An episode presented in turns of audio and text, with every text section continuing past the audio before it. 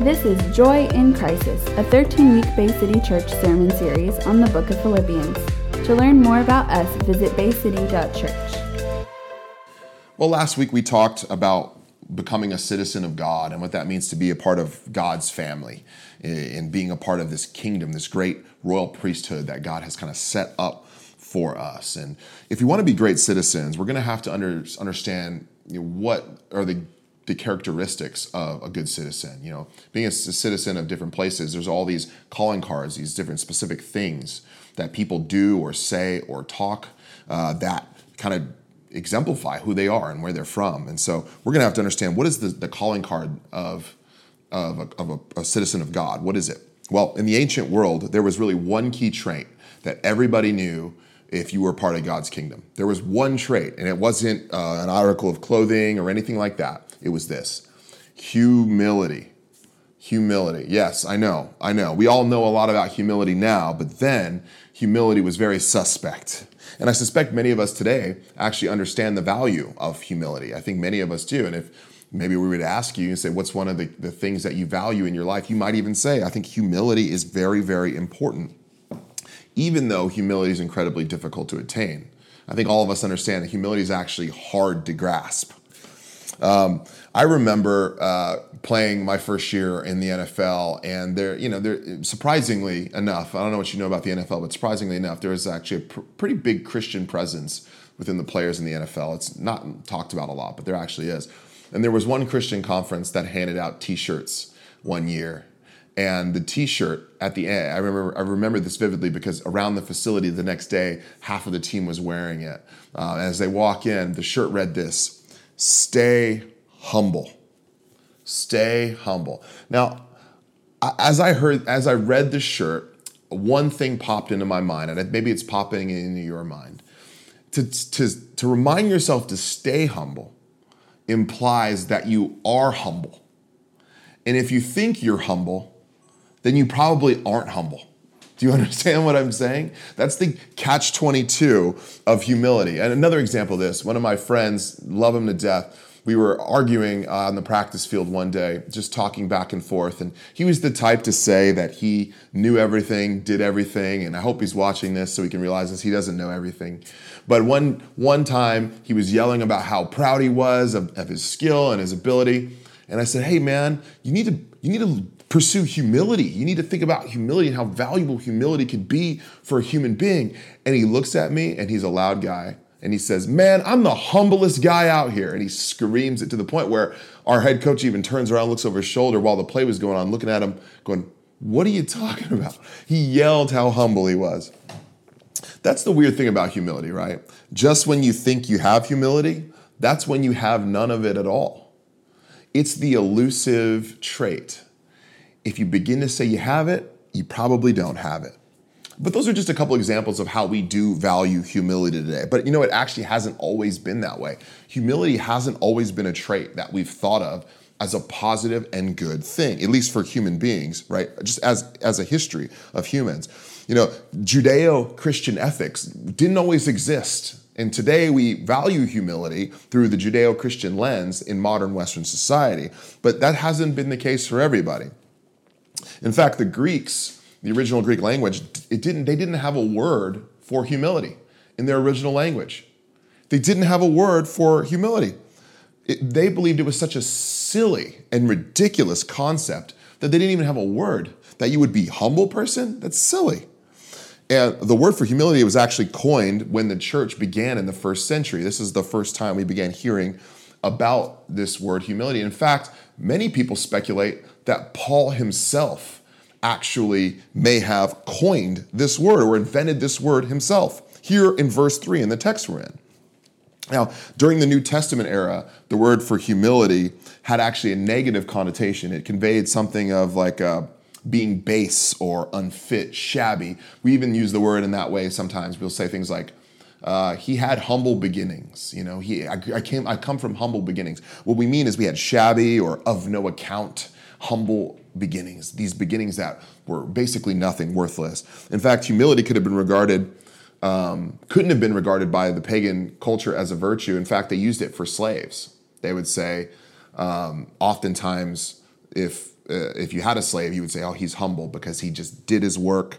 He didn't really talk too much. He was humble in a negative way." Well, what could have caused this sort of shift?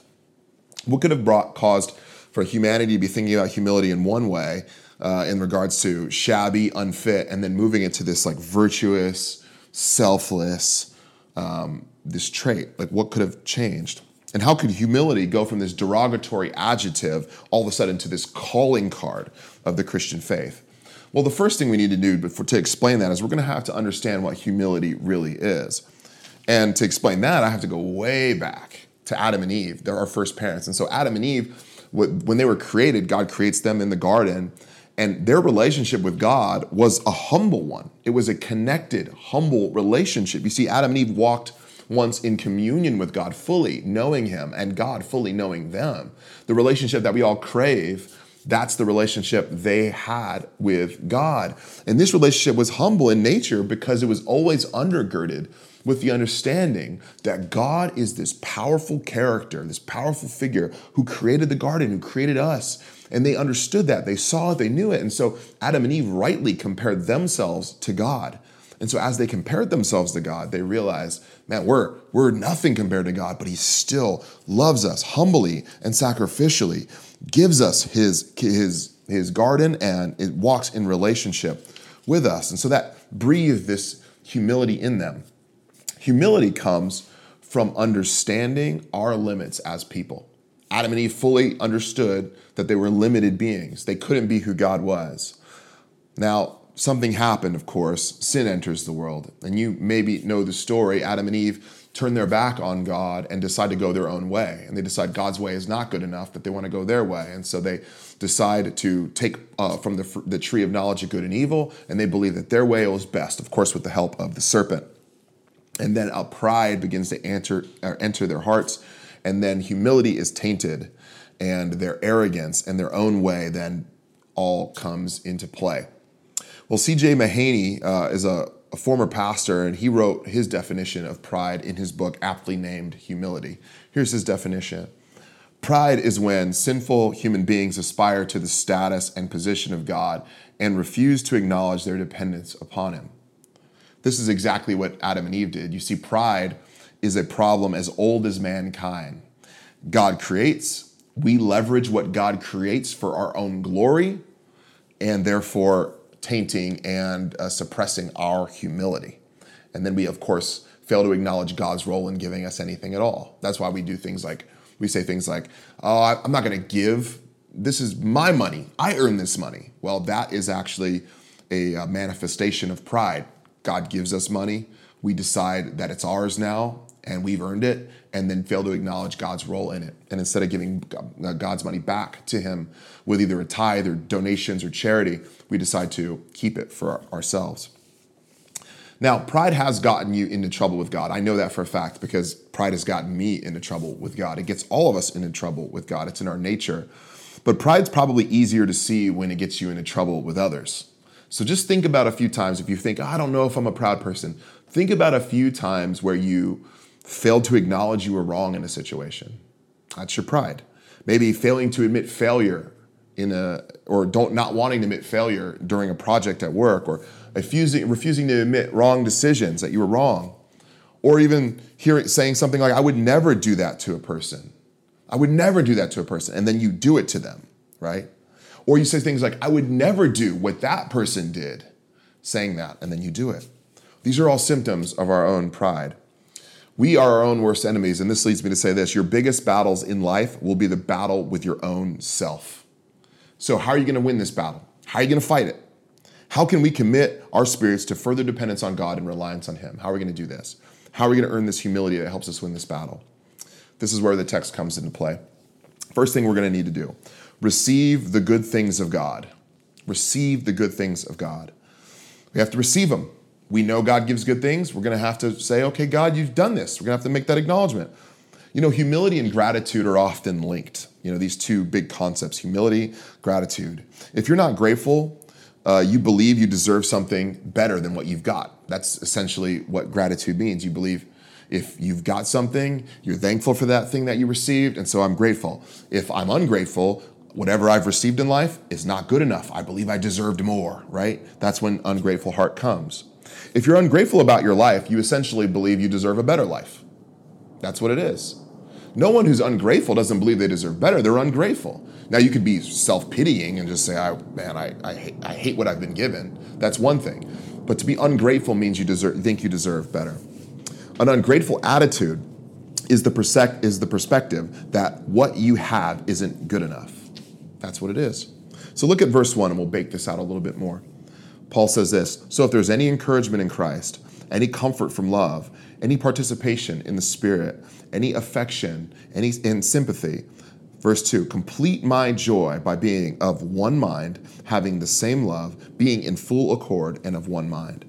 Now, a better way to read this, it, just translation issues. and so instead of saying, so if there is any encouragement, we say this, because there is encouragement. So think about reading it like that. Because there is encouragement in Christ, participation in the Spirit, because there is affection in the Spirit, because there are those things, now complete my joy, right? That's the better way to look at this. So think about it. We're citizens of God's kingdom. We praise Him. That's excellent. God has granted us a beautiful foundation from which to live our lives. We've been given grace. We've been given peace in our lives through Christ. We've been given family and friendship. We've been given a roof over our heads. This is a foundation we have that we should be grateful for, that should lead to joy, right? Now, this isn't always the case, though, right? Because some of us do believe we want something more we feel like we need more. This isn't enough. You can actually see the size of your ego by how little things affect it. You can actually see the size of your ego by how little things affect your ego. So we've got this wonderful, beautiful foundation from God, but yet when you get out on the road, someone cuts you off and you're angry. Now, we always make this joke in church and we say, aha, this is the vice I have that I get angry in traffic. But you know what this really is? The situation where you're getting angry in traffic? It's that your ego is taking a hit. That's what it is. It's that you're ungrateful with your life, or it's that you think you deserve more. See, the, the smaller the thing that affects you, the larger your ego is. As you become a more humble person through following Christ and being excited about the foundations He's given you, it's going to take larger and larger and larger things to bother you. The smaller thing that can affect your ego, the larger your ego is. How can such a small detail affect you? About how someone didn't talk to you or didn't like something that you received in the mail or didn't your boss doesn't give you credit. Do not lose the forest for the trees. These little moments in your life are just small little moments but god has given us an entire forest to look at. And so we've got to receive the good things god's given us. Okay how else can we win this battle? Number two you have to see others as greater than yourself now, this might seem hyper spiritual to you, and you might go, oh, here we go again. Another selfless talk about how we need to care about other people more than us. Or you may say something like this, which is I've heard many times and I've said it myself. Well, yeah, of course I need to care about other people, but I mean, I've got to take care of my own self too, right? Nobody said not to. Nobody said you didn't have to take care of yourself. But when we hear something like care about other people, we always have to go, yeah, but but but I've got to put my own oxygen mask on before I help uh, put the oxygen mask on other people, right? That's not always a good analogy for everything, okay? It's not always a good analogy for everything. It turns out that sometimes you just need to count others as more significant as yourself. Do you know why we say that? Yeah, but what about my oxygen mask? Because the ego is threatened. We feel threatened. If I count others as more valuable, I'm sharing my glory and I'm not sure if I can do that. Paul tells the Philippians, remember, since you have received much from God, then, verse 3, do nothing from selfish ambition or conceit, but in humility count others as more significant than yourselves. Let each of you not look only to his own interests, but also to the interests of others. Now we read this, Paul isn't just saying, um, telling them to not look at their own interests, but he's saying, but also look to the interests of others. But the most important thing we hear in this situation is he says, do nothing from selfish ambition. Not, he, he says the word nothing is important here, right? He doesn't say do some things from selfish ambition. You can keep a few things you can do for yourself, but mostly everything else, you need to, you know, make sure that you don't have any selfish ambition. He says, do nothing from selfish ambition. Paul is telling the Philippians here to be united as people are to be united. Let each of you not look to your own interest, but look to the interest of others. Now, many of you recently know about the uh, Ahmaud Arbery being murdered uh, by two people in Georgia, and you've probably heard this story and seen the situation where the young man was out jogging and um, went and looked, peeked around a construction site, and, and then was uh, ran down by two people and killed. And basically, uh, they, they, suspected that he may have been uh, a thief or something like that. Well, I'll tell you what. As I read this story, I read the story as a perfect example of selfish ambition. That's how I read the story, just like Paul says. Selfish ambition is completing our, our own self worth to the point where the intent and the safety of others is no longer important. And so these two men, they believed that their ambition was so valuable, that the, the mission they were on was so valuable that they need to load guns and chase a man down and demand justice on their own accord. But you know who was the judge in that scenario? It wasn't God, it was them. And so, in the heat of selfish ambition and conceit, these men murdered Ahmaud Arbery. That's what happened. These men, charged with murder, became a pawn at the hands of their own ego. Their own selfish ambition and their own ego got in the way of them being able to make a clear decision. And now they will probably go to jail forever. If they, though, in humility, counted others as more significant than themselves, they might have had a different mindset. They might have looked at Ahmaud Arbery with a different eyes. They might have said, you know what, maybe I should give this man the benefit of the doubt. Who knows? I've been wrong in the past. I recognize that sometimes I don't I don't always see clearly, and so maybe he didn't do what I think he did. They might have said that. In humility, they could have said, you know what? He could be right. I could be wrong. But instead, they knew they were right. Another problem with lack of humility is that we're never wrong unless there's a shadow of a doubt. We're never wrong if we don't have humility, unless there's a shadow of a doubt. Unless there is video evidence of our transgression, we're never wrong. And that's exactly what happened in the case of Ahmaud Arbery. Now, your situation may not come to murder, but it may come to other things broken friendships, divorce, adultery, addiction, detachment, all of the things that we get ourselves into. When we're always right, somehow we rank ourselves ahead of other people. And we say, based on my own understanding, my education, my race, my socioeconomic status, uh, whatever it may be, we rank ourselves ahead and we determine that we're right. That is not humility. And this is precisely why we can never say that we're actually humble. We can't ever actually say, I'm a humble person. Why? Because we're always wrong about stuff as people. What if you're wrong about being humble? You can't say, no, no, I'm wrong about a lot, but this, I'm right. Are you sure? One, offers, uh, one author, author says we can't actually really ever say we're humble, but we should say this We are not humble, we are in pursuit of humility. And I think this is a beautiful way to put it. That you and I, we're proud people. Paul says he is the chief of sinners, he is the worst sinner he knows. I think we should all share in that with him. That you know what? I know myself better than any, I know anybody else, and that's true. And you know what? I, I'm not as good as people think I am. And if people don't think I'm that good, that's fine too. I'm worse. And I know myself. I know my thoughts. I know my words. I know my motives. Other people can for sure see my deeds. I know my deeds. And I'm just not as good as people say. This is the mindset we bring to Christ. We're not humble, we're in pursuit of humility. By God's grace, through the transforming power of Jesus, I can pursue a better life, slowly growing in humility, understanding I just don't think I have all the facts. And that's the mindset we should pursue. Next thing don't build up your image, be shaped by His image. Humility is not just a virtue Christianity fabricated out of thin air to make ourselves feel better. Okay. Sometimes we use it like that today. It's ridiculous because if, if you've ever tried to pursue humility, you know how difficult and trying it actually is. It's actually very hard. Humility itself comes from the Christ figure. Humility comes from Jesus. That's where we understand it. Actually, humility may be Jesus' most foundational uh, characteristic because he's the only man to ever fulfill it. He's the only person to ever walk the earth to actually truly be 100% humble. Verse 5 Have this mind among yourselves, which is yours in Christ Jesus, who, though he was in the form of God, did not count equality with God a thing to be grasped, but emptied himself by taking the form of a servant, being born in the likeness of men. This here is a magnificent work from Paul here as he demonstrates Jesus' humility as our example. He wants everyone to know that if you want to be humble, you look to Christ. The reason why you seek humility is because of Jesus. And this great doctrine in the Christian faith is called Christus exemplar, which is just Latin for Christ is our example. So, question for you Do you like leaders that tell you what to do? Or do you like leaders who actually model what to do for you and then tell you?